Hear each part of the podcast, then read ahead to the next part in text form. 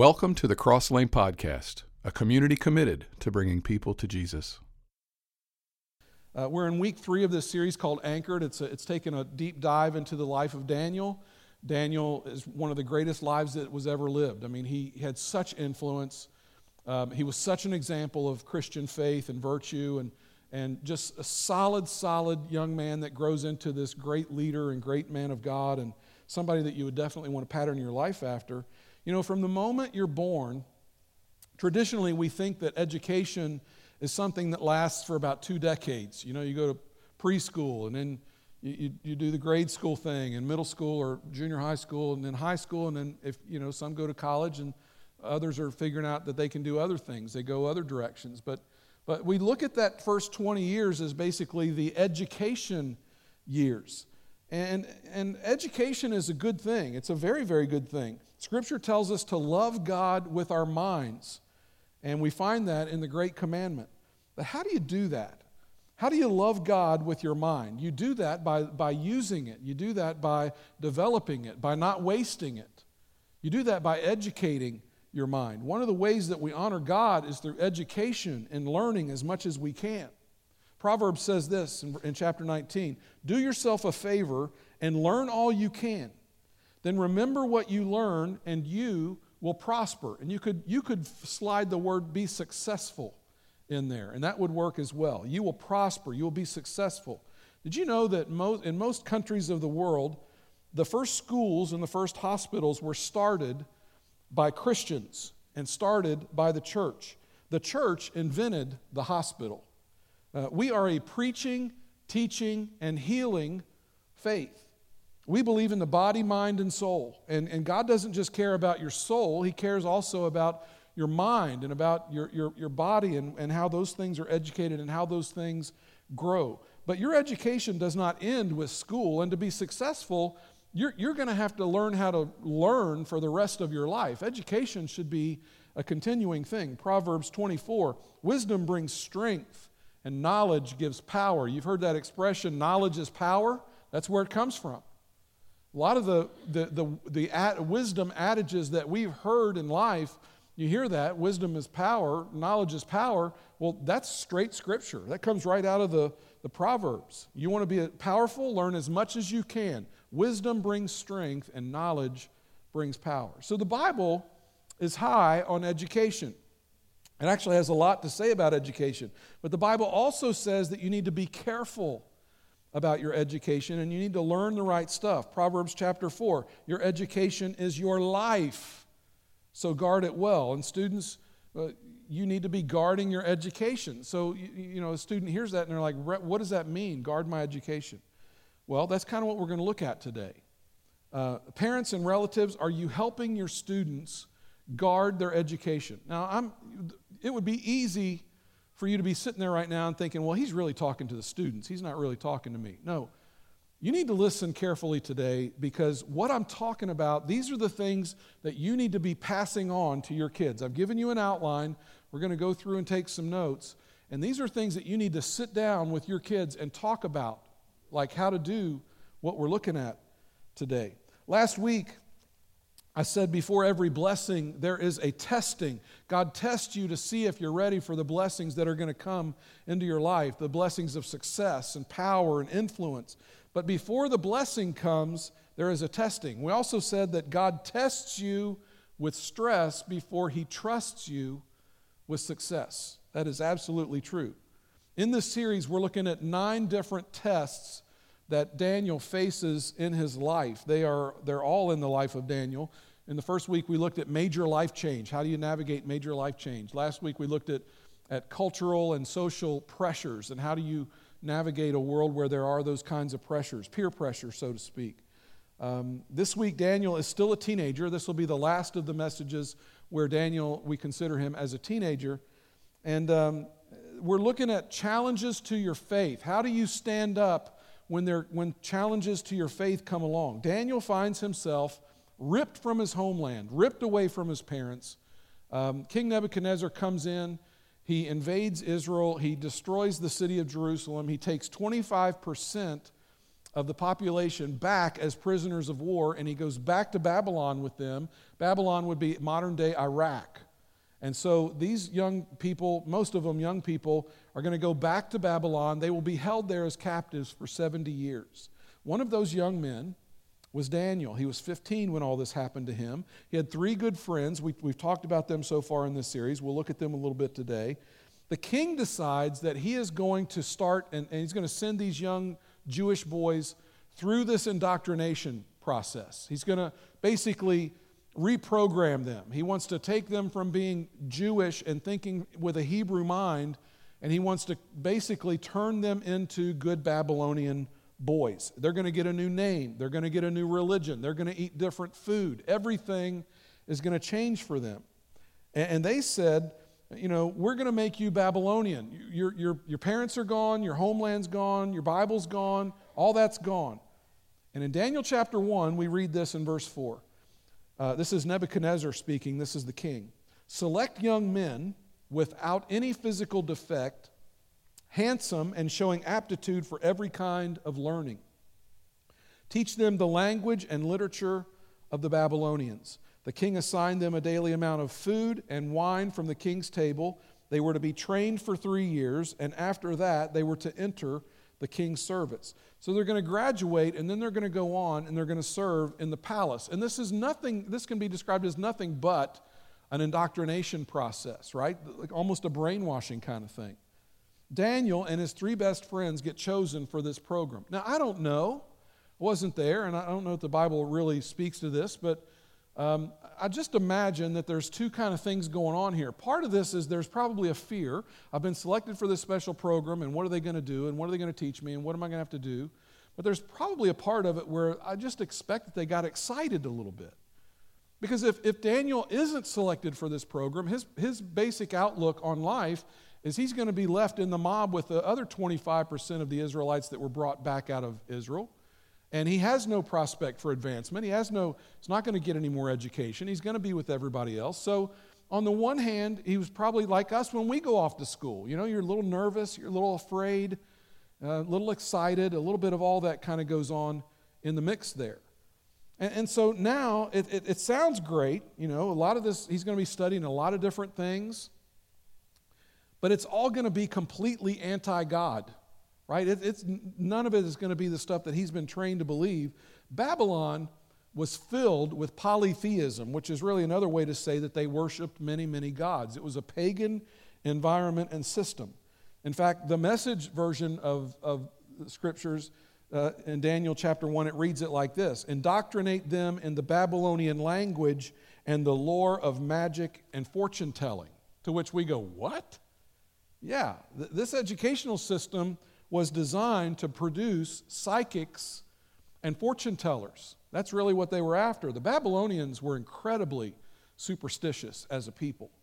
And so Daniel and his buddies are going to have to learn a lot of stuff that they don't agree with. They're going to get a lot of things thrown at them that they don't want to hear, that are contrary to what they believe and what their faith says.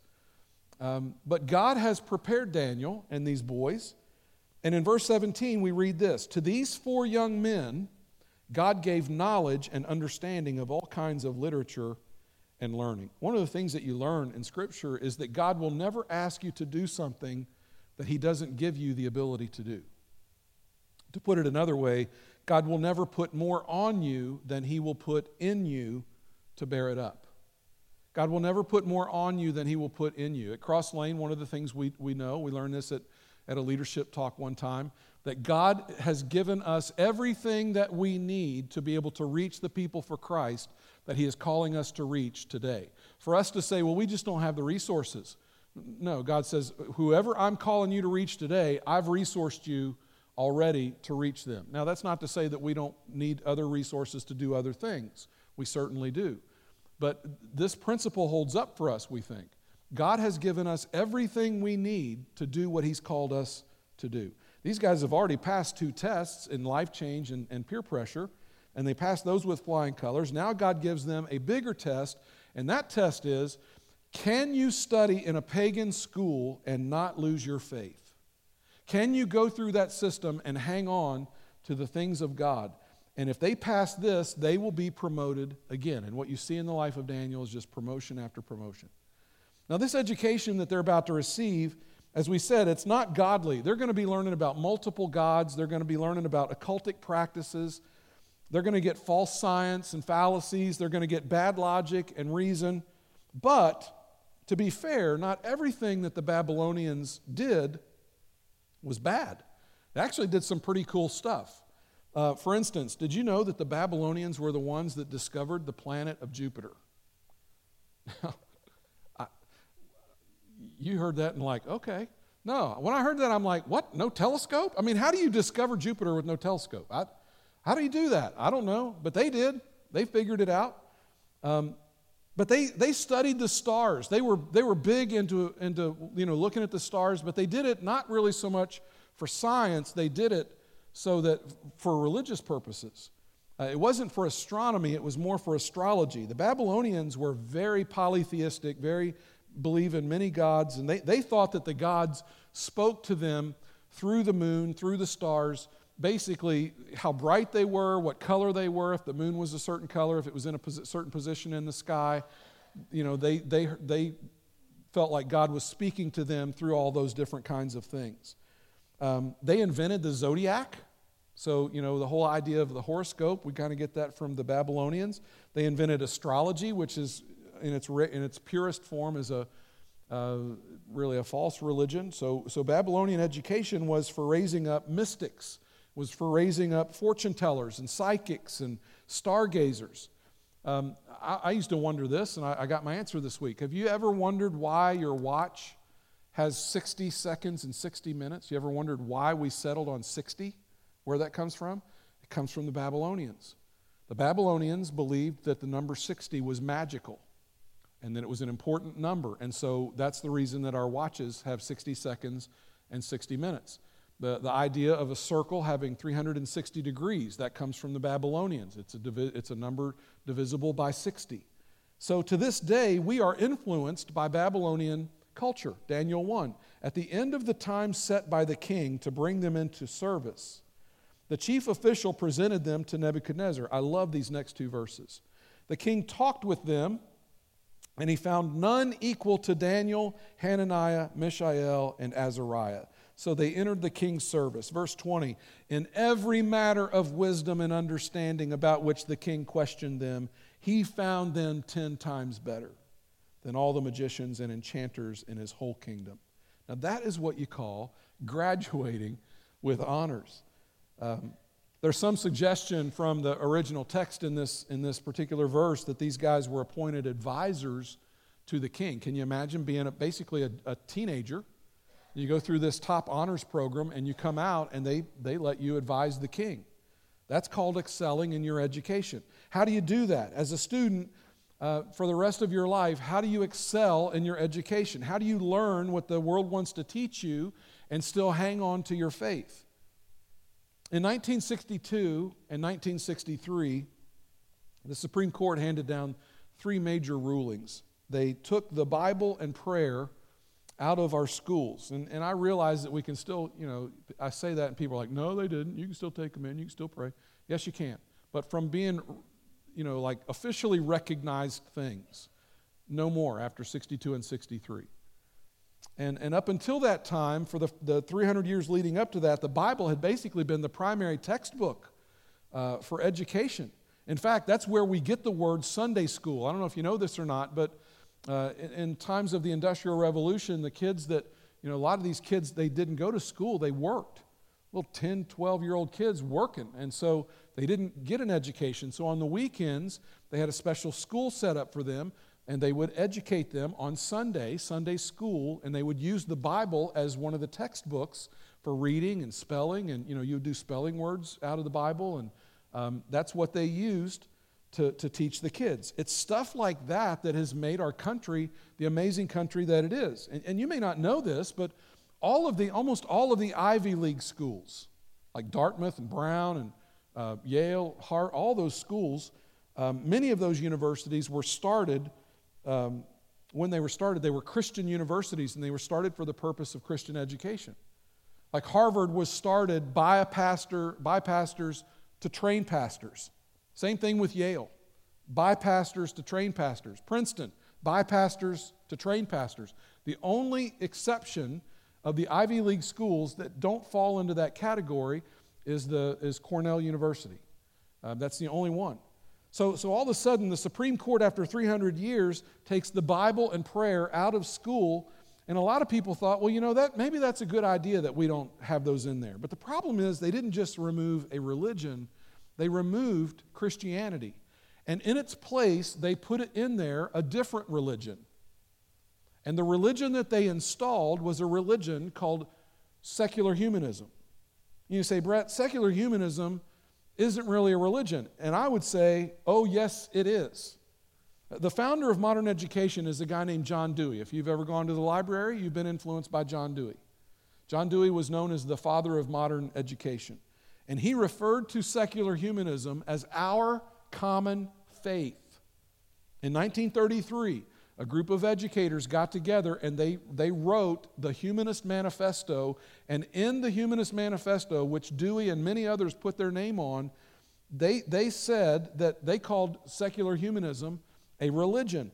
Julian Huxley, very famous humanist of his day, called secular humanism revel, uh, uh, religion without revelation. What he means is it's religion, but it doesn't have a Bible. So in nineteen sixty-one, the Supreme Court had actually ruled in a decision that the sec- that secular humanism is a religion. So they just took out Christianity and they installed in its place secular humanism. So most of us grew up in an education system with this in place. And maybe not all of us, but some of us certainly have had to endure a belittling of our faith. Some of us have gone through a mocking of the Bible. Some of us have had our values contradicted. Some of us have have had, had our, our morals and our ethics scoffed at by, by people who either didn't believe or didn't agree. And so that's what our kids, that's what they face as we they graduate and we send them off, especially to the universities. Now, to be fair, uh, we have people in this church who are professors, Christian, solid people. And they, you know, they try to, as where they can, they try to infuse their classroom with the love of Christ and the message of Christ. Now, I have to be careful how they do that, but they try to do that. So not every professor at every university is some godless, you know, anti-Christian uh, monster that's trying to destroy the faith of kids. But it does happen. Uh, a couple years ago, several years ago, there was a movie made, and I just brought a, a trailer along for you to see it, just to kind of give you a glimpse of what it could be like for a kid in college today. Name? Uh, Wheaton, Josh Wheaton, Philosophy one fifty. You might want to think about a different uh, instructor. Come on, man, it can't be that bad. Think uh, Roman Colosseum, people cheering for your death. I'm Professor Radisson, and this is Philosophy one fifty. I would like to bypass senseless debate altogether and jump to the conclusion, which every sophomore is already aware of, there is no God. All that I require from each of you is that you fill in the papers I've just given you with three little words, God is dead. Mister Wheaton, is something wrong? I can't do what you want, I'm a Christian. If you cannot bring yourself to admit that God is dead, then you will need to defend the antithesis. I think of Jesus as my friend. You think Jesus is God?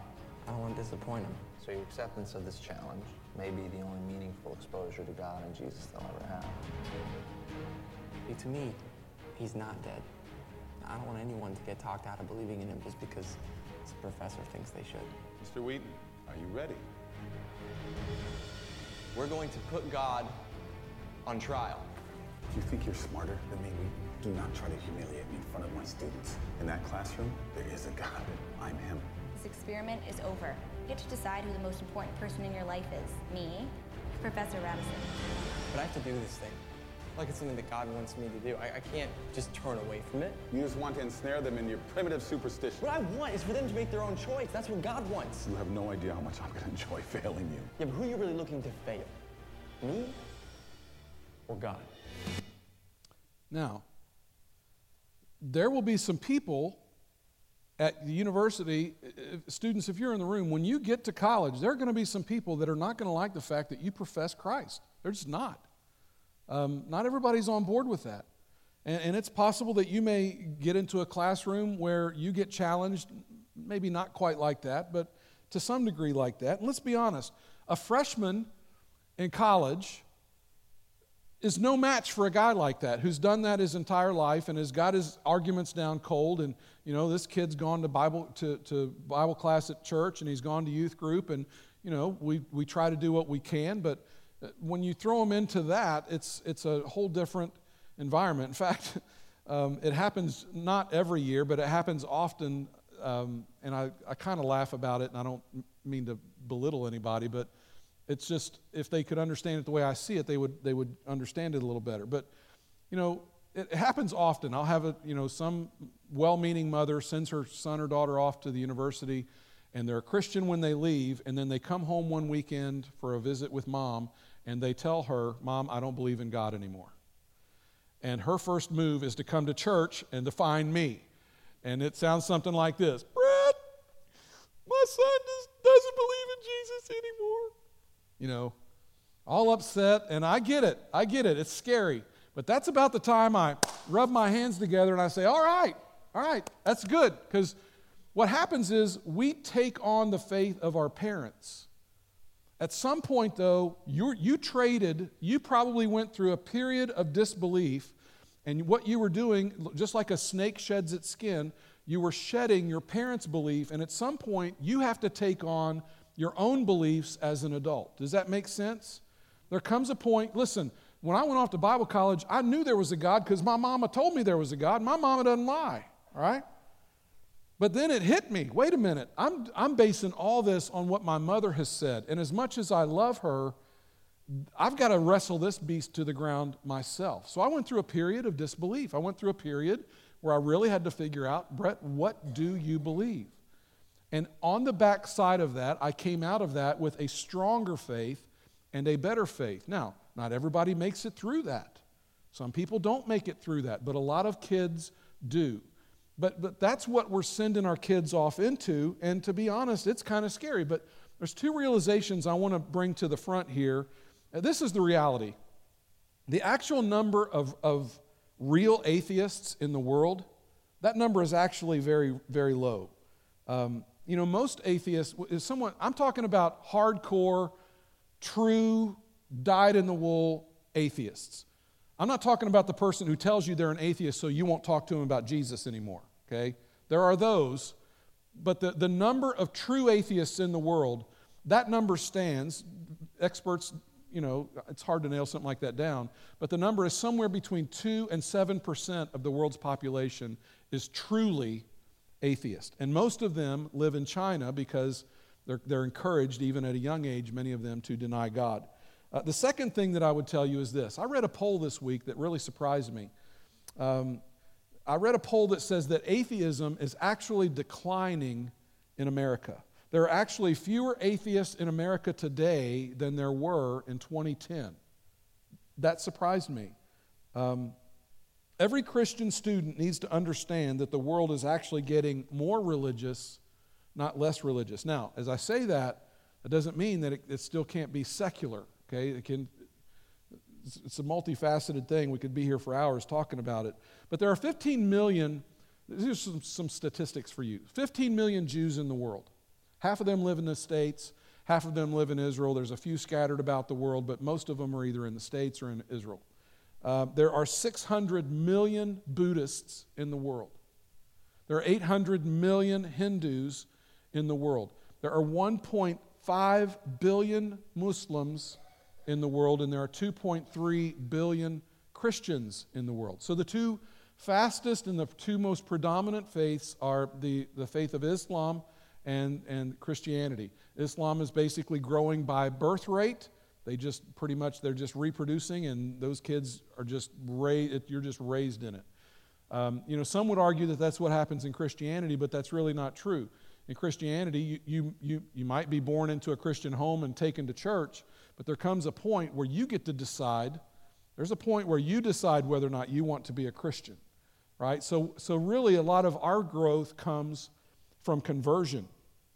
So you're going to have to learn how to live in a pluralistic world with people who disagree with you, with people whose values and, and worldviews and, and religious views don't always match up with your own, but it is not, it's for the most part, it's not going to be secularism. There's going to be some form of religion involved. Our schools and universities are bastions of, of unbelief in America. Now, again, we've got some. I we've got them in the room this morning. We had them in the first service.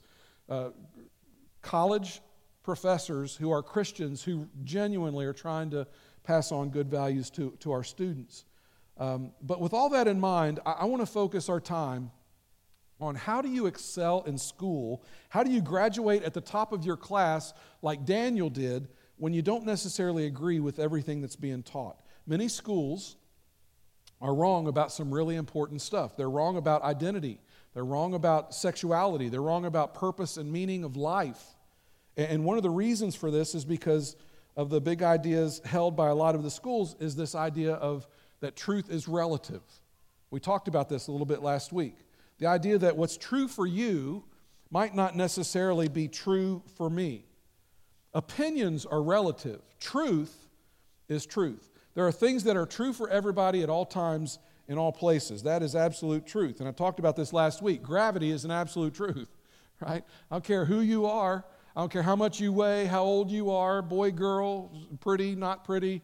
Put you on a five-story building and have you step off. You're going down. You're not going up. That's true for everybody in every place, everywhere. That is an absolute truth. Some professors in colleges and universities go so far as to say that, and, and you can, you know, these kids can expect to hear this at some point in the in their college experience. There is no absolute truth. That's one of the things that'll be said. There are people who believe that, smart people who believe that. There is no absolute truth. The next time somebody tells you there is no absolute truth, I want you to respond by asking them a question. Are you absolutely sure about that? Because what they just did was state an absolute truth. Their statement is a self-refuting statement, okay? Uh, stating that there is no absolute truth is to state an absolute truth. Nobody could live that way even if it was true. Think about it. You, you, you have this idea that, you know, it's all relative. Truth doesn't really apply to me. Try that the next time you come up to a stoplight and decide, that doesn't mean anything to me. I don't have to stop at that stoplight. Go through that stoplight. And what happens is you get nominated at the top of the list for a Darwin Award. That's what happens. You know, you die. You, you, you, we can't just go through life just assuming that certain things, it's all relative. No, stoplights are there for a reason. And if you go through a stoplight, you can expect some pretty major damage to your body.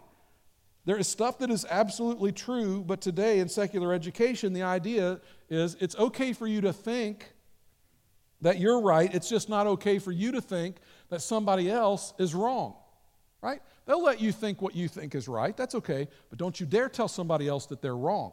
That'll get you in trouble. Now, I can't believe this is true, but I'm, I'm about to say something that places me at odds with a pretty huge section of the nation's population.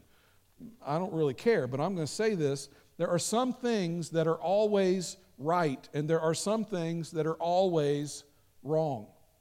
I could say that the moon is made of silica and rock. I could also say that the moon is made of spaghetti. I could also say that the moon is made of peanut butter. All of those things are not are not valid ideas. Um, there's a group out there now that says every idea is a valid idea. Well, understand that we define validity as factually accurate. That's what how you would define validity. So to say that every idea is equally valid is nonsense. All ideas are not equally valid. All ideas are not factually accurate together. To say that the moon is made out of spaghetti is not a valid idea. If that were true, you could pick up the phone, and if you were going to try to call your son or your daughter or your mother or your father, and you were going to pick up your cell phone and you were going to dial that number, there's one number that will connect you to the person you want to talk to. One number. And if you get any other number out of sequence, then that is not the absolute truth that is going to connect you to the loved one that you want to talk to. Every number has to be perfectly sequenced. In a world where people say, well, you know, there, any number's valid. No, that's not true. One number. Every other number that you dial is going to take you to somebody else. If you want to get to that person, the absolute truth is you have to have the number. Question how, here's the question. How do you excel in your education when relativism is a fundamental position of secular humanism? I want to give you five things. And you're like, oh my Lord, he's just gotten to the five things. It's going to go fast, okay? I can talk pretty fast when I have to. You need to know these. You need to write these down. You need, if kids, if you're in the room, you need to write these down. This is gold nuggets you're about to get.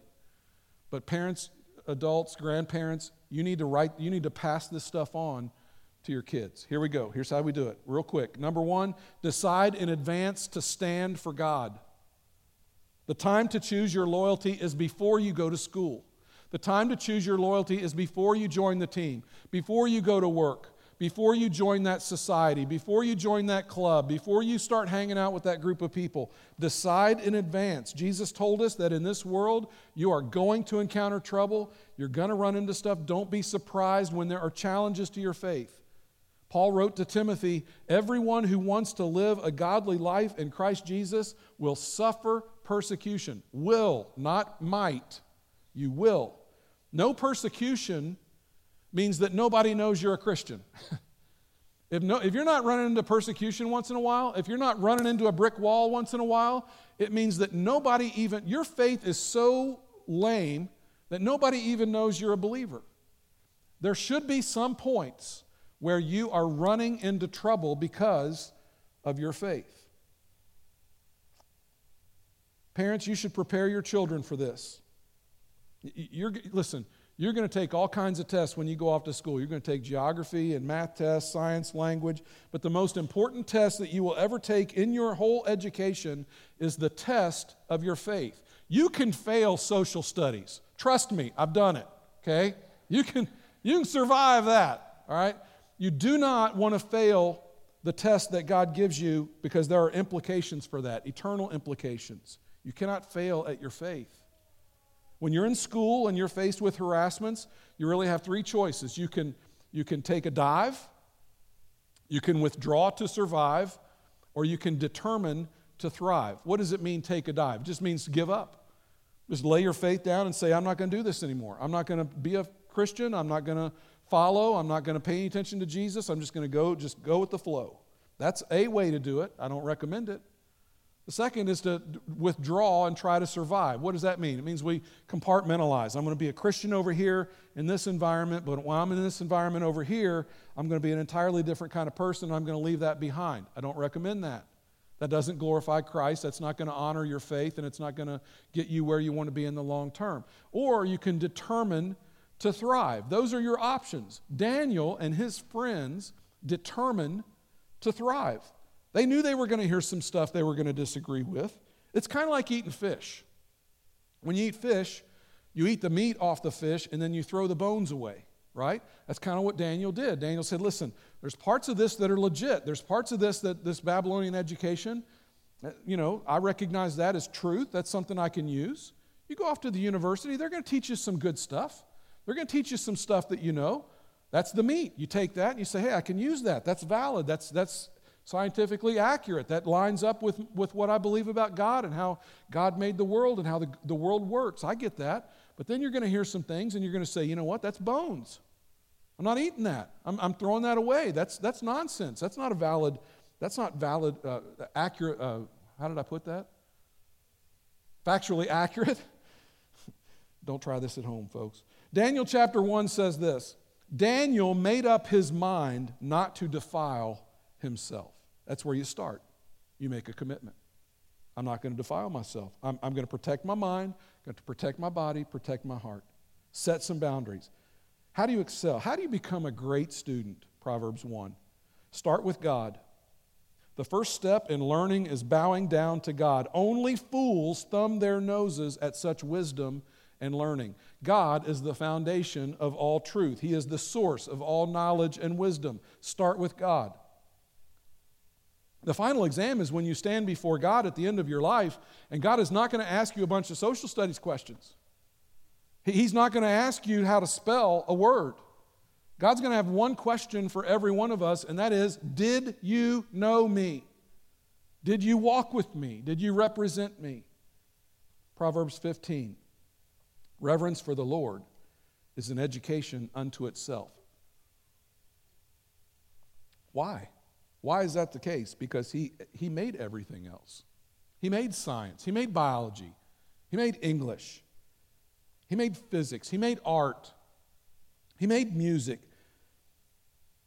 God thought the whole thing up. History is his story. God knows the beginning and the end. No professor that you have in college knows that. Only God knows that. So number one, decide early. N- number two, never stop learning. All leaders are learners. You cannot be a leader and not be a learner. Decide to be a learner. Question for adults. What new skill are you going to learn in the next year? What are you going to do in the next year to broaden your horizons and learn something new and expand your mind and, and train your mind and discipline your mind to keep it pliable? What are you going to do to grow and to, and to learn something new? I am constantly trying to figure out how to do new things um, n- for no other reason than just to challenge myself, just to, to keep learning, to keep my mind active, to make sure that, that it's learning something new. Here, recently, I, I was, I've been, you know, paracord. You can weave paracord. I have a bracelet on this morning that I wove. It's a so I went and bought some paracord, started watching some videos like how do they make a you know make a keychain, make a necklace, make a uh, I made a weapon. It was kind of cool. Bash your head in with a weapon. um, but I I, th- I thought I'm going to learn how to make some things. So I brought a picture just to show you some of the stuff that I've made in the last couple of weeks. I just have been doing this just in my free time. Like I'll watch a video like, oh, okay, I think I can do that. I even made a baby Yoda. Check that out. Little baby Yoda. Grogu. Uh, so that's just one of the things that I, I, I've learned how to do recently, and I'm having fun with it. I'm, I'm learning I'm learning how to tie different knots, how to do different weaves. It's just, it's fun for me to learn how to do something new. Um, this past year, one of the things that I did was I installed a kitchen, uh, some vinyl plank flooring in our kitchen. Now, I am not that guy, okay? I'm not the guy that gets on your roof and can tell you what the square footage is, and you need this many squares of, of tile thingy, whatever, you know. I'm not that guy. I'm not. Um, I can do a little bit with my hands. I have some tools. I can, I'm not completely inept, but I'm not the one that refinishes things. But this is my kitchen floor. I installed that, and and it actually works. You can actually walk on it. It's cool. It's it's it holds you up. Um, I, I I talked to some people. Hey, how do, is there anything I need to know? What tools do I need? And I got down on my hands and knees and about killed myself, but after after about a year and a half, I got the floor installed. No, I'm, I'm, it didn't take that long. And it's not perfect. It's not perfect, but I did it, and I, I learned how, and I'm proud of that, right? I'm proud of that. So the, the last thing I'm going to tell you that I've wanted, I've wanted, I love, like I, secretly, I would love to know how to quilt. Laugh at me. I know. But I just think it's fascinating. I would love to know how to quilt. And one of the things I've always wanted to learn how to do was crochet and knit and things like that. I want to make my own blanket. So I just decided one day, you know what? I'm going to learn how to finger crochet my own blanket. My wife took a picture. This almost cost me my faith, y'all. I, I have almost, Jesus has rebuked me many times as I've worked on this blanket. Um, look at my big fat fingers trying to figure out how to crochet. Now, here's what I will tell you. I've had to set this project aside because it has so aggravated me, and I've almost lost. Me and Jesus have had some serious conversations. Like, he's looked at me a couple times and said, boy, you need help. You just need, you're in trouble.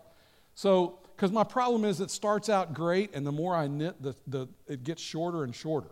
So, so I've got it shelved right now, but I will eventually pick that back up. I'm going to knit that into a blanket that I sleep under. I guarantee you I will do it, um, just not tomorrow. Um, so those are things that I'm doing to try to grow my, my brain, to learn, to keep myself growing, something new, something like, how do you do that? It's good for us to do that. What are you going to learn? I'm constantly reading new things, constantly watching stuff that I don't think I will agree with, trying to get different viewpoints, to hear the other side. One of the great things when I was a, in a homiletics class when I was in college, Doctor Enyart came in. It was all boys. We were all a bunch of guys, and we were learning how to preach. Homiletics is a preaching class. And he was talking to us about resources, and one day he said, He said, boys, you're going to be, when you get out into ministry, you're going to take periodicals and magazines. And he said, when they come and hit your desk, you know, usually on the cover, there's a list of, you know, articles that you think you might want to read. He said, what I want you to do, I want you to train yourself to open up to the co- table of contents, find the article that you least want to read. This is one of the best pieces of advice I've ever been given. Find one of the articles that you least want to read and read it first. And he said, I promise you, you will learn more out of that article than you do for, from the rest of the magazine. And he's right. I've done that my entire life. Do you know why that's true? Because that article that you would come to last, that you would read last, that's the thing you're least interested in. That might be the thing that you least agree with. And we need to be studying the things that we least agree with. We need to hear those viewpoints. We, we need to do that kind of stuff. If you're not learning, you're dying. Proverbs eighteen, wise men and women are always learning, always listening for fresh insights. Notice there is a connection between listening and learning. That's something that every adult needs to refresh their minds these days. We are not listening to each other anymore, and consequently, we are becoming dumber as a society. Our politicians are not listening to each other anymore. That's a problem. We're too concerned about being tweetable.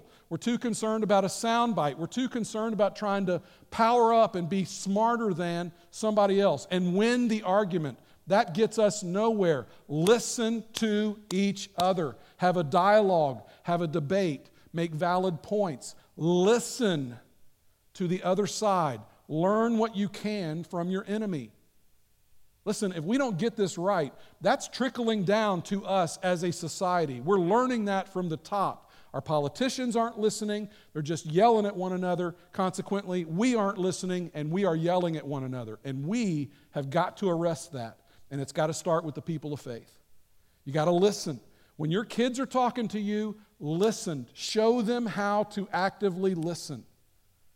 I know what it's like. I've been you. I've been there. Your kids are little. They talk, talk, talk all the time, right? Just talk, talk, talk, question after question. Daddy, how come my tongue is wet? Daddy, how come I got a left foot and a right foot? Daddy, I want to go fishing. You know, whatever it is. And I'm like, yeah, uh-huh, no, yes, tongue's wet. I don't know why, son, your tongue's wet. I don't know why, right? I get it. It's hard. But you got to listen. You got to model for these kids how to listen. We got to teach them how to do that. Kids, listen to your parents and elders. They have much to teach you. Parents, model for them how it's done. The better listener you are, the better learner you are. Disciple isn't just nothing other than a Greek word for the word student. I am a student of Christ. I am a disciple. I am a learner. Proverbs nineteen, those who get wisdom do themselves a favor, and those who love learning will succeed. Now listen, I love you. I, I, I'm your pastor. I want you to be successful in every area of your life, whether it's career or finances or relationships or marriage or whatever it is. But those who get wisdom and learning are the ones who are going to succeed. It's important to know the difference between wisdom and knowledge. I want to give that to you real quick. Both are important. Knowledge is information gained from education or experience. That's knowledge. Wisdom is seeing and responding from God's viewpoint. Seeing and responding from God's viewpoint. Get to get you get knowledge from a book. You get wisdom from God. I know some really smart people who aren't very wise. You are wise when you understand the meaning of things. The, the critical questions in life are not things you learn from a book. The critical questions in life are why questions. They're meaning questions. Why am I here? Who am I? What is the purpose of life? What's my purpose? Why did God put me on the planet? Because those questions are not solved by knowledge. Those questions are solved by wisdom, and you only get wisdom from God. Number three, steep my life in God's Word. I brought along a little, a little word picture for you this morning. Steep. When you steep a tea bag, you cannot do this quickly, right? It takes time to make tea. You don't just whip up tea. You have to steep this tea bag. It takes time. You got to let the you got to let the tea get out into the water. And what happens is that over time, the water starts to take on the flavor of the tea. When you read Scripture, don't get yourself in such a hurry that you pass by things. That's what happens. We, we don't steep ourselves. You, you got to stop. You got to focus in on God's Word. You got to read it slowly. You got to look at every word. You got to make sure that, that you're letting, you're steeping yourself, that, that the flavor of the book is starting to invade your soul and your life and starts to im- become who you are. You got to steep your life in God's Word. There was a time when I was a cyclist. I, some buddies of mine and I, we, we got into cycling. I had a really nice bike, and I bought all the, I had the hat and the cool shorts and the shirt, and, you know, really thought I was something, all kinds of gear. We would travel long distances and camp overnight, and we would, you know, ride on highways, scared my mother to death. One of the things that I noticed as I was riding along, because, you, you know, when you're in a, on a bicycle, you go slower than you would if you were in a car, I kept seeing all these dead animals, like a squashed frog, his tongue hanging out. You know, squirrel, dead on the side of the road, tongue hanging out. You know, I mean, it's just like, it's amazing how many dead animals there are on the side of the road. Now, when you're in a car, you don't see those. Boom. You're just going right by them. You, you have no idea. I had no idea how many dead animals there were until I actually cycled along the side of the road. And I'm like, man, look at all these dead animals. And they all got their tongue out. You know, just listen, you got to slow down. You got to take your time. You got to memorize some stuff in this book. It's important. You need to be putting this into your life and into your heart. The next verse is, is the promise of success. If I could give you the biblical definition of success and how to have it, here it is. Joshua one. Keep this book always on your lips. Meditate on it night, day and night, so that you may be careful to do everything written in it. Then you will be ju- uh, prosperous and successful. Meditate. What's that? Is that, Brett's that like some like lotus position kind of thing? No. No, that's Eastern meditation. I'm talking about biblical meditation, which came way before Eastern meditation. How many of you know how to worry? Let me see your hands. How many of you know how to worry? The rest of you are liars. You know how to worry. You know, we all worry, right? We all worry. You know what worrying is? Thinking about the, the same thing over and over. I'm worried about it. I'm worried about it. And the more we think about it, the bigger it gets. I'm worried, I'm worried, I'm worried. Oh, I'm just worried about it. Listen, when you meditate, and what happens when you worry about something is it just keeps getting bigger and God keeps getting smaller. But when you meditate on God's Word, God's Word gets bigger. And it just gets bigger, and your faith gets bigger, and your, your problems start to shrink, and you start to put them in the proper perspective. The secret of wisdom is the meditation on God's Word. Write this down. I must learn the truth in order to discern the lies. There are lies all around us. It's going to take discernment to figure that out. Um, Psalm one nineteen says this, your commandments give me understanding. No wonder I hate every false way of life. Students, would you like to be wiser? Would you like to be wiser than your professor? Here's the verse for you, one nineteen, verse ninety-nine, out of the Psalms. I have more insight than all my teachers, for I meditate on your statutes. The key to wisdom is spending more time in God's Word. The average kid, when we send them off to college, get this now, they will have spent, they will, you call it an investment, I don't think it's, I don't think they've invested thirty thousand hours. They will have spent thirty thousand hours in front of a screen. thirty thousand hours. It takes eighty hours to read through the Bible. Okay? We need We need less Facebook and we need more face in the book, right? We just do. Less Facebook, more face in the book. Number four, choose believers as my best friends. Choose believers as my best friends. The reason Daniel makes it through is because he's got friends to do it with him. God wants you to have non-believers. He does. And if you can lead them to Christ, that's great. But I always tell people this, don't just be friends with somebody just to lead them to Jesus. That is to abuse the friendship. If you can influence them, that's great. But if they came up to you and said, Brett, I just want you to know, I'm, I'll, you know, I'll be friends with you, but I'm never going to give my life to Christ. You, you don't look at them and go, well, I don't want to be your friend anymore. No, no.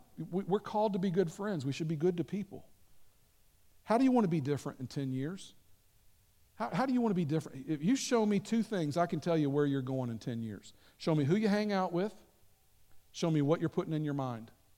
What are you reading? What are you watching? What videos? What music? Who do you hang out with? What are you putting in your mind?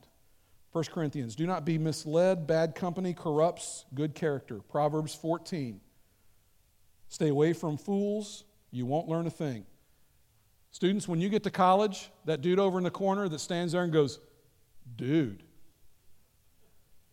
That's the only word he knows. He's not going to teach you anything, okay? You're not learning anything from that guy. Just keep moving. Read the Proverbs and do two things. Make two lists. What's wise, what's foolish. Um, I'm going to skip, skip, skip, okay? Number five, stay connected to a church, small group, and a ministry. You need input, you need output, you need support. Hebrews says, let us not give up meeting together as some are in the habit of doing, but encouraging one another. People don't fall away from God because they do a deep study on, on, on the resurrection and decide that Jesus didn't raise from the dead. That's not why they fall away from God. They fall away from God because they quit going to church. They stop stand, st- sticking around people that are supporting them and encouraging them and teaching them and helping them stay accountable. I'm a camper, so at, what I've learned about a campfire is I can reach into the fire and take a, a hot coal with my tongs. I can take that out of the fire and I can set it over here by itself. It's just a matter of time before that coal starts to go cold and lose its heat because it's not where it's supposed to be. But I can take that coal and I can put it back in the fire, and it's just a matter of time before that coal reignites, becomes a part of the flame, and starts giving off heat. That is exactly what happens to us. Students, when you go off to college, do not wake up and, and say, well, I'm going to go to, to church online. No, get up, get dressed, go to church. Go to a church, because you run the risk of being that coal. If you remove yourself from the body of Christ, you're going to grow cold and your faith is going to diminish, and I don't want to see that happen for you. Listen, I got a bunch more that I could say. I really want uh, Shelby to come out and close us this morning. The Bible says that at the end of time, every knee shall bow and every tongue confess. Every rock star, every politician, every educator, every world history leader, Hitler, Freud, Nietzsche, John Dewey, Julian Huxley, Billy Graham, name them. They will all bend a knee to Christ, and they will say, He is the Son of the living God. We need to be on the right side of that. Our students need to be on the right side of that. Let me pray for you, and then Shelby's going to come out. Father, I give you thanks for loving us. I, th- I thank you for students. I thank you for education. I thank you for the opportunity to expand our mind. Uh, Lord, you're you're good to us, and we're just we're thankful this morning. I pray for these students as they go off to school that you would hold them close to you, give them good experiences, put good people around them, protect them, Father. We ask it in Jesus' name. Amen.